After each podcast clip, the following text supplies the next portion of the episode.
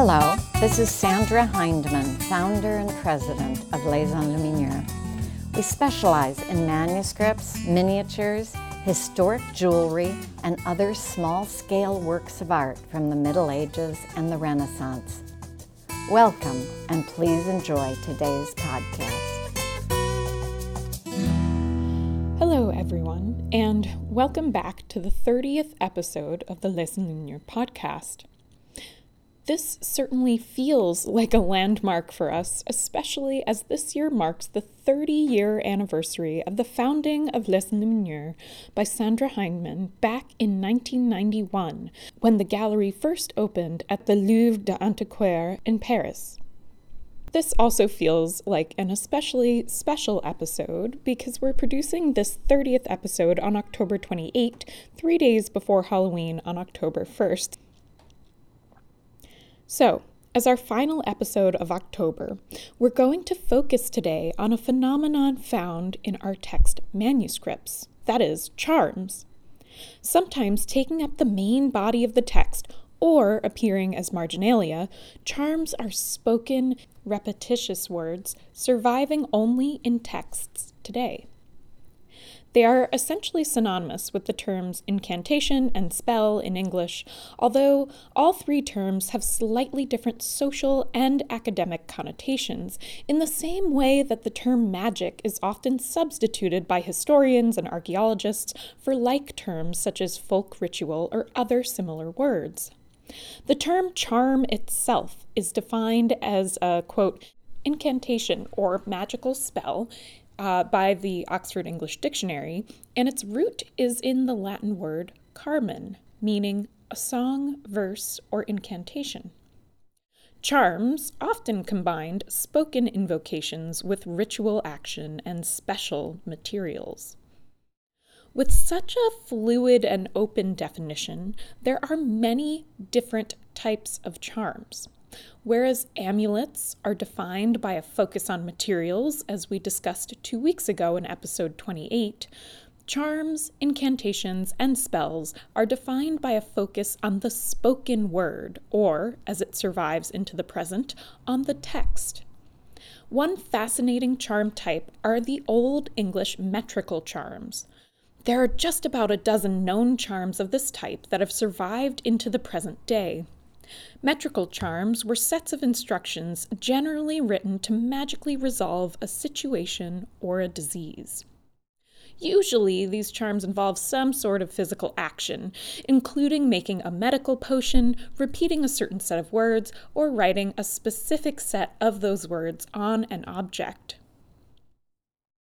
Through these metrical charms, we can more easily understand the religious beliefs and practices that pre Christian, proto Christian, and transitional Christians in medieval England had.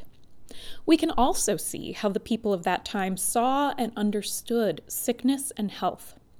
Medical procedures and herbal remedies in these medieval English medical charms are not what we think of today as scientific, but instead they're based on the spiritual qualities that those materials were believed to have. Many of these charms have some pagan qualities, but they are not entirely anti Christian, with most of the charms including both pagan and Christian characteristics. For example, the Nine Herbs charm mentions both the Germanic god Woden and Jesus Christ. The charm involves the preparation of nine different plants to heal an infected, diseased, or wounded person. The numbers 9 and 3 were significant in German paganism and also in later Germanic lore, and these are mentioned frequently within the charm. The reader is instructed to sing the charm three times over each of the herbs, as well as the apple before they're prepared. The charm must also be sung directly into the mouth of the wounded, into both of their ears, and over the wound itself prior to the application of the herb salve. Here we can see that the combination of repeated spoken words with physical ritual action and special materials form a kind of medical potion combined with incantation. So, These medieval English charms were social and cultural hybrids between pagan and Christian practice. These were not translations of Latin texts, as we so often find with early Old English writing. But instead, these are original texts written in Old English.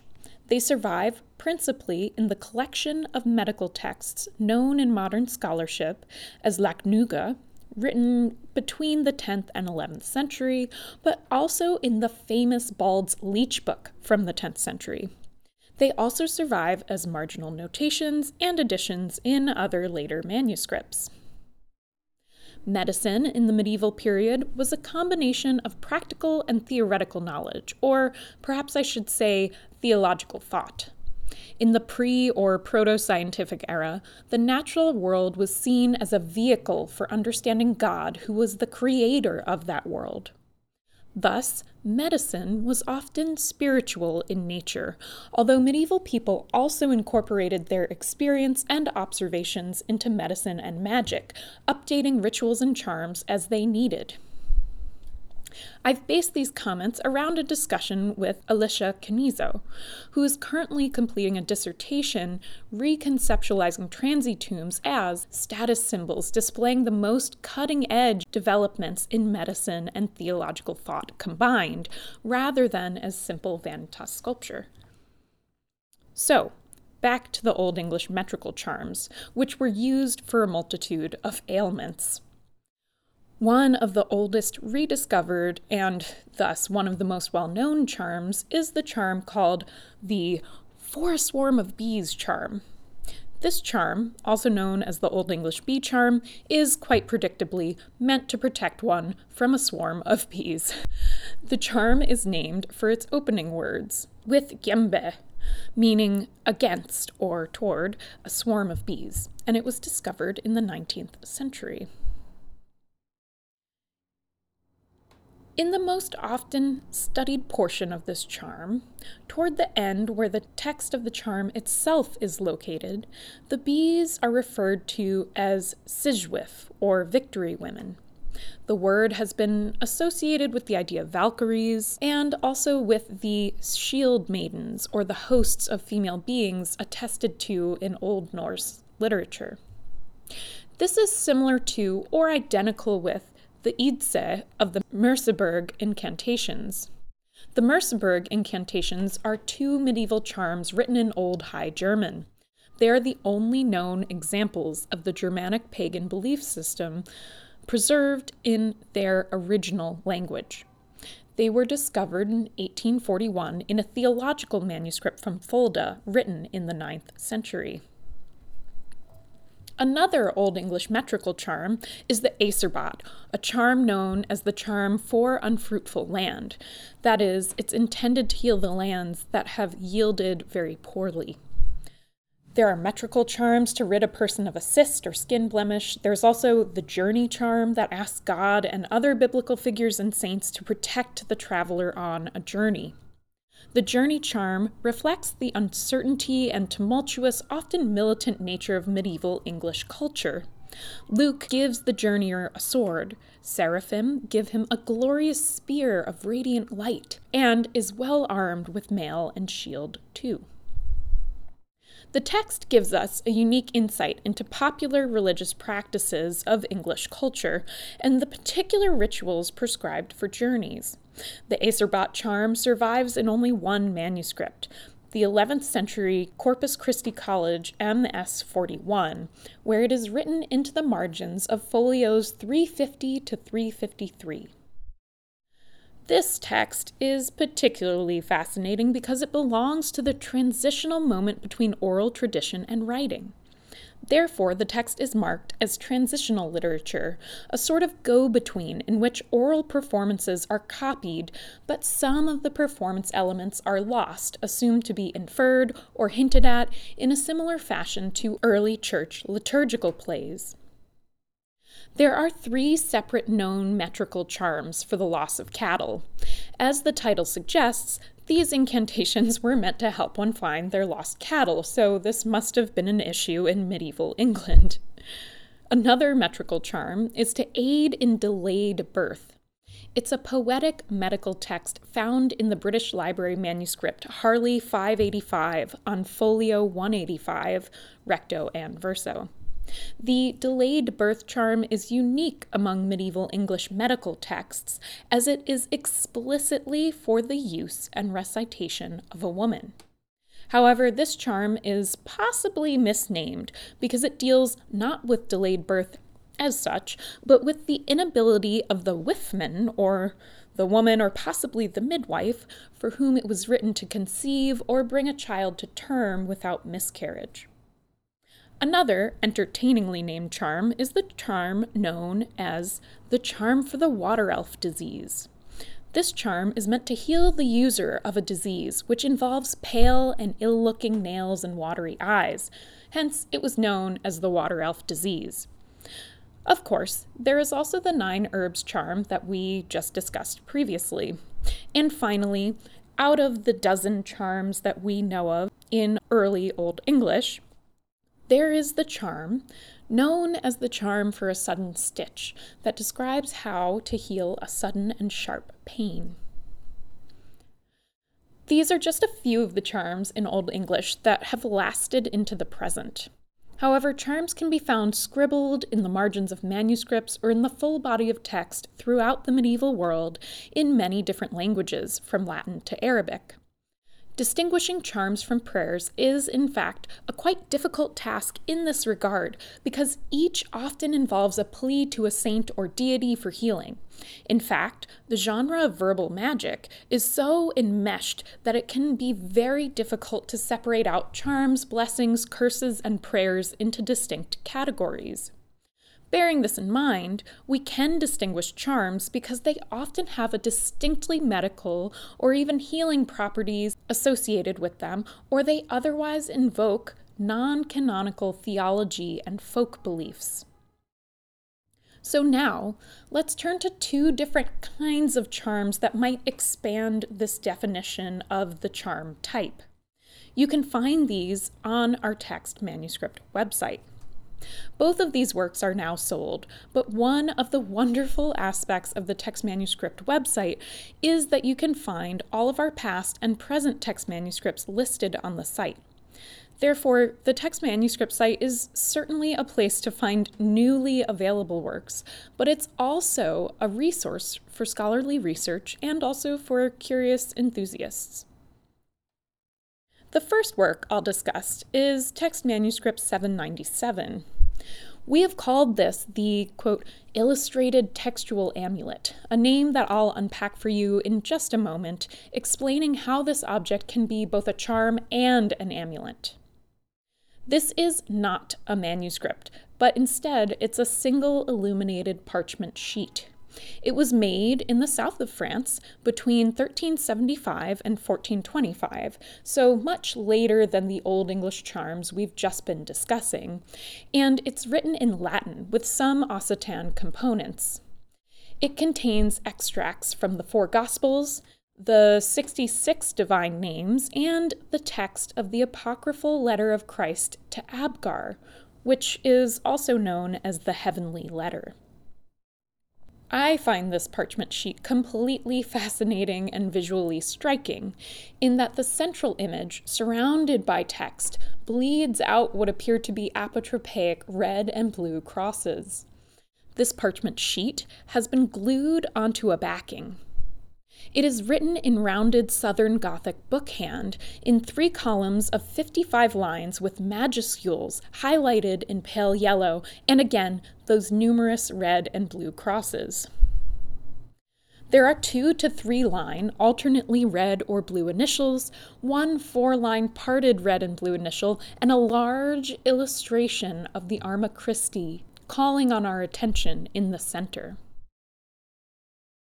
The image is mostly in shades of brown, with touches of color, pale green and yellow, with brighter red and blue, surrounded by a frame inscribed with holy texts that are separated by those red and blue crosses.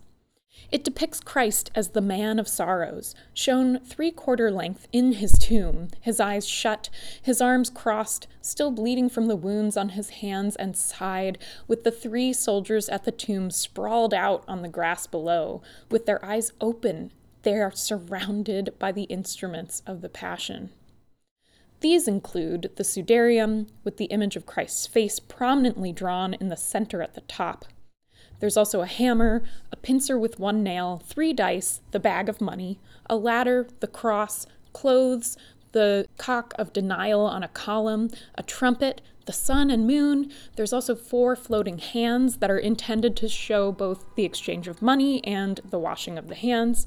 There's a knife with Malchus's ear, the reed and spittle, the pillar of flagellation with vinegar and gall, the shroud, lanterns and torches, and also the sword of Peter, and finally, the disembodied head at the bottom of two blasphemers. These instruments of the Passion are known as the Arma Christi, that is, the arms or weapons of Christ. They had a dual meaning to the medieval believer.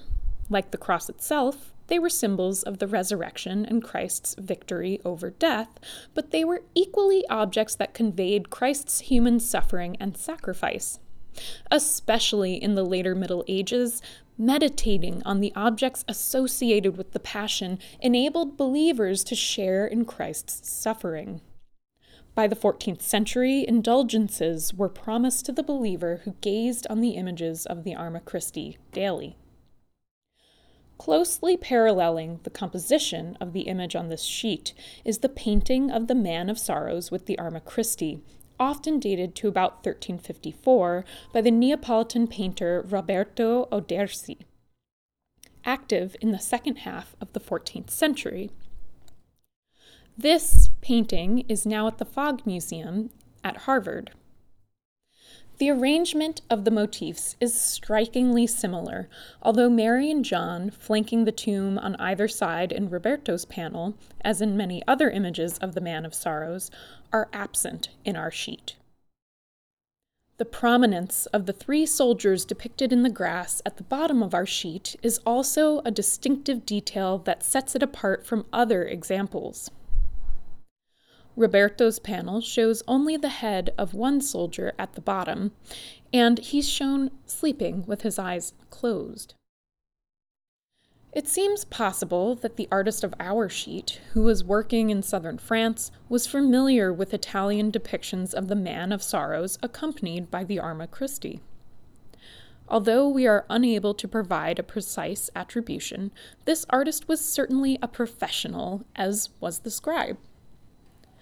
Many textual amulets on sheets of parchment were crudely written and were probably homemade. This example, in contrast, was certainly written and decorated by a professional scribe and artist. Medieval charms on paper or parchment survive in limited numbers since they lacked the protection of libraries that ensured their survival of other types of manuscripts and documents the formality of the text and image are exceptional here, especially compared with those other charms and amulets in sheet format. And again, which were often copied by less skilled lay people rather than professional scribes. Selections from each of the four Gospels are copied in the upper right and upper left sides of the sheet, on either side of the central miniature. The choice of passages is significant. The beginning of the Gospel of John was believed to be protection from demons and evil throughout the Middle Ages. The passage from Mark is an account of the resurrection. The passage from Luke describes the Annunciation, when Mary is visited by the angel and receives the news that she will bear a son, and the news that her cousin Elizabeth has also miraculously conceived. These two passages focusing on birth, one on rebirth, as well as two actual holy births, were often included in charms and amulets for childbearing. The last excerpt from Matthew describes healing miracles. Jesus' healing Peter's mother of a fever, and then healing and casting out devils from many others. The passages from Mark, Luke, and Matthew all begin in illo tempore, the words spoken at the beginning of the Gospel readings during Mass, and their text as well suggests the source was probably a Gospel lectionary or a missal rather than a Bible. It also includes opening verses of a hymn in honor of the Virgin Mary. The rubric, although now partially illegible, almost certainly promised that saying these verses was useful in case you died before properly confessing, a subject we talked about in our last podcast episode on the Office of the Dead. Importantly, the parchment sheet also includes the 66 divine names.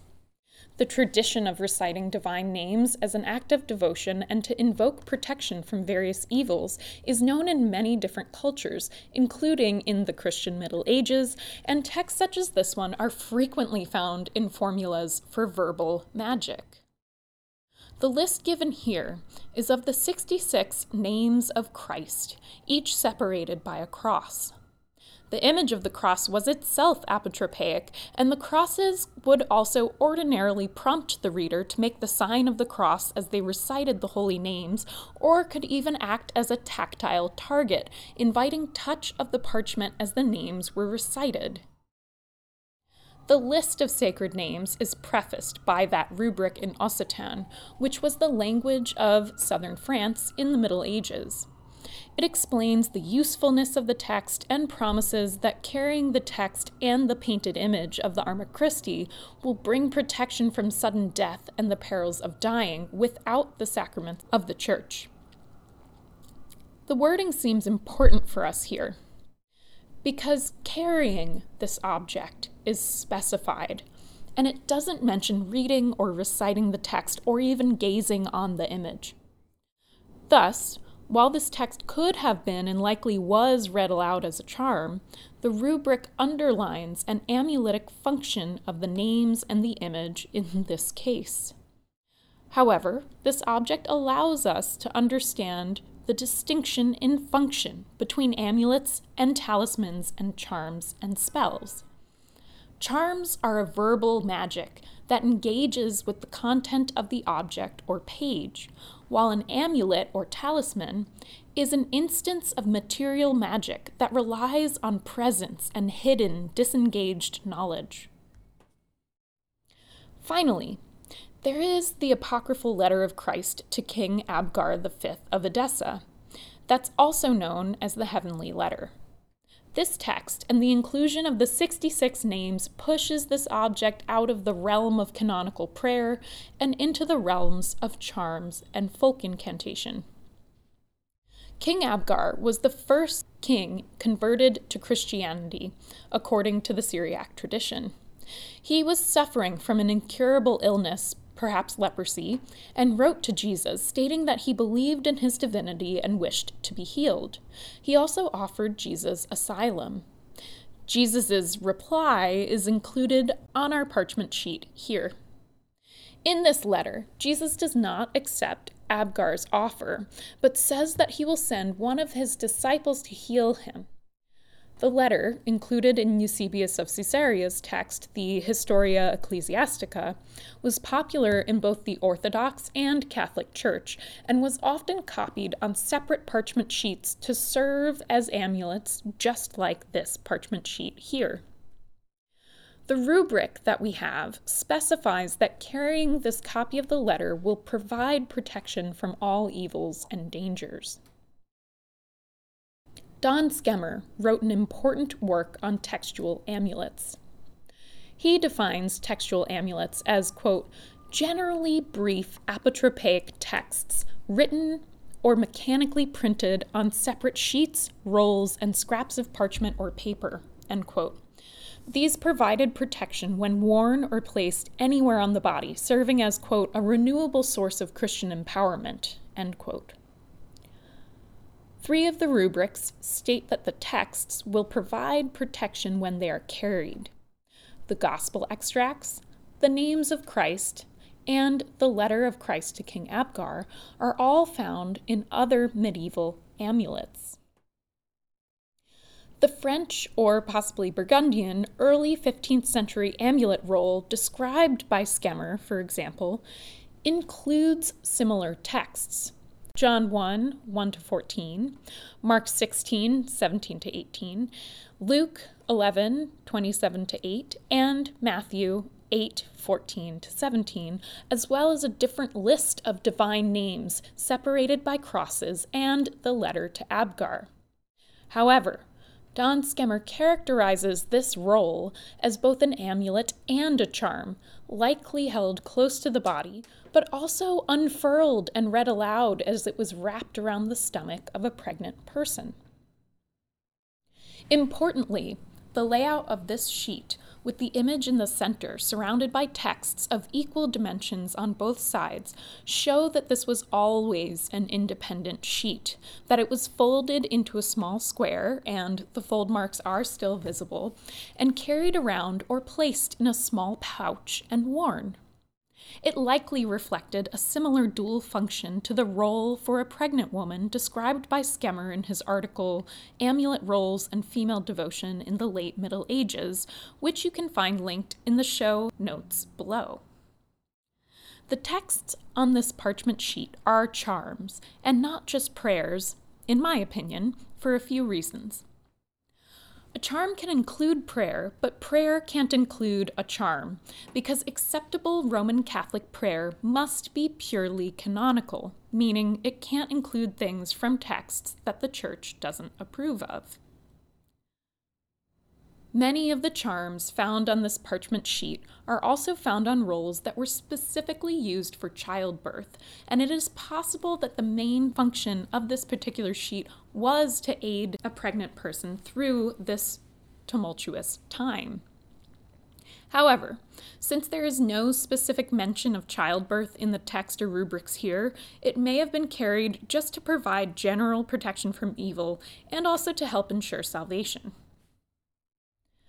This association with childbirth and women's health brings us to our final object, a text manuscript that you can find on our text manuscript website as TM 1059.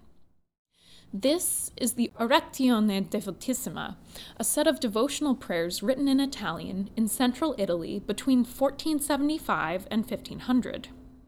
It was written in gray ink, in a fine, rounded Gothic bookhand, in a single column on 18 lines, with rubrics in red, capitals touched with red, three two line initials in burnished gold on ground painted in red, blue, and green, the first of which is further decorated with hairline tendrils terminating in two bezants and a leaf in burnished gold.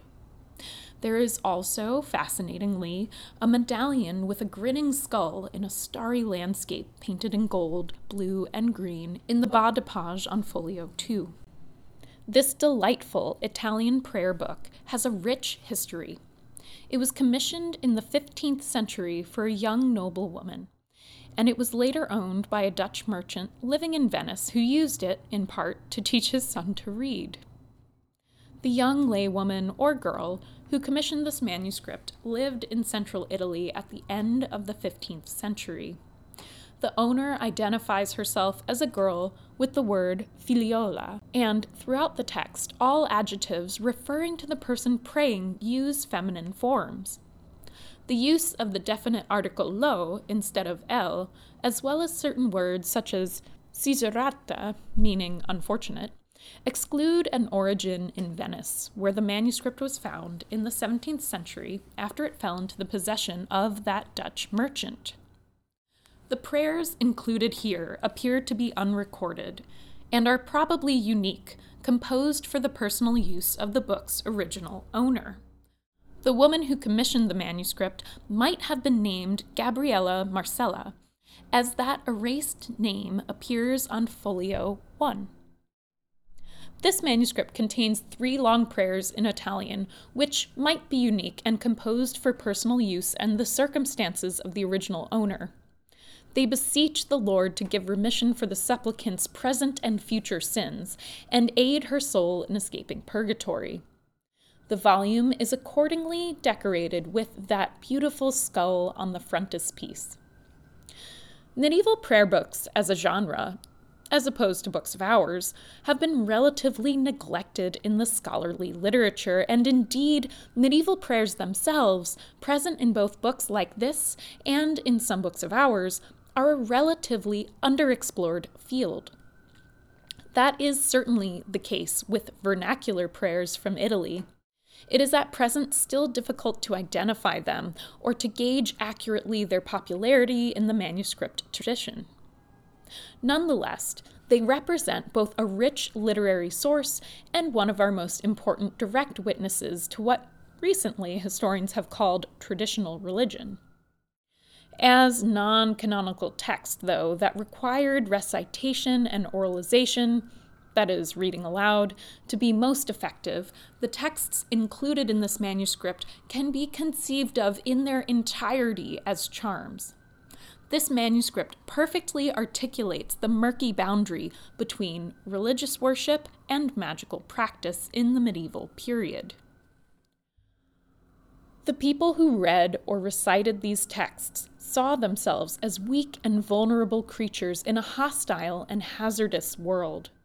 They turned to ritual recitation and verbal magic for help in avoiding or surviving the dangers and crises of everyday life. For the Christian texts we have just examined, the scribes and users blurred prayers with the properties of charms and incantations, sometimes also imbuing them with an amuletic function, carrying them on their person, but still interacting with them and saying them at various times to enhance their efficacy. So, that's all for this episode on medieval charms. Now, our podcast family is expanding, and it would be really helpful for us if you could subscribe and rate the podcast in your podcast app. You can access the podcast really through any app, including Apple Podcasts, Spotify, and Google Podcasts. To subscribe, you just need to click the plus sign icon at the top of your podcast player. We would also love to hear your thoughts about this episode's topic. Do you know something about verbal magic or charms that you would like to share? Let us know. You can find out more about the manuscripts discussed on textmanuscripts.com, and you can reach out with comments and questions through our social media at Les Enluminures. Remember to keep an eye out for new acquisitions because you never know where charms might be hiding in medieval texts. So that's all for this week. Thank you for listening and happy Halloween.